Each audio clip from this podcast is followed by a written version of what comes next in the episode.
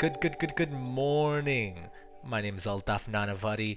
It's 8 a.m. It's early as always. Look, I know you got your headphones dangling everywhere. You got a tube of toothpaste in your hand. You're running to your cultural class, whatever it is. Look, I can't help your morning routine, but what I can help is you staying informed. That's why I'm here. So let's run through some top headlines that you need to know before you sit in class half awake and taking notes. In general news, if you were anywhere near Sorority Park on Tuesday, then you must have heard singing, cheers, laughter.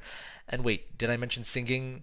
Well, this was all a part of this year's sorority bid day. Both the new and old sisters now hope to develop professionally, personally, and academically with their sororities behind them. Now, in arts and culture, from August 18th, that is today, through the 21st, the all campus theater group will be presenting the play The Idiot Box at the Clarence Brown Theater. The play tells the story of six sitcom characters as they begin to face reality for the first time in their lives. Now, the play is free to view for the students who opted in and $5 for those who didn't. I mean, this holds most of our interests, right? I'm a big fan of sitcoms. I don't know about you. Any Him fans out there? If you're not a Him Yim fan, you gotta be a fan of Friends. If you don't know what Him Yim is, let's not worry about it. Let's go to some sports news. Now, in UT specifically, the Vols received a commitment from five star Montgomery running back Ty Chandler on Tuesday. Fun fact Chandler was the Tennessean's Football Player of the Year last season. Now, in general college sports news, Florida star cornerback Teez Tabor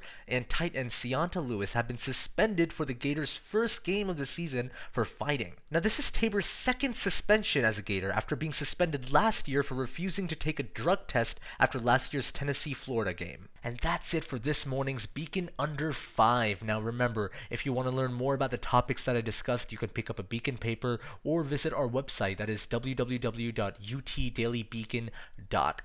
My name is Altaf Nanavati, and I'll talk to you tomorrow morning.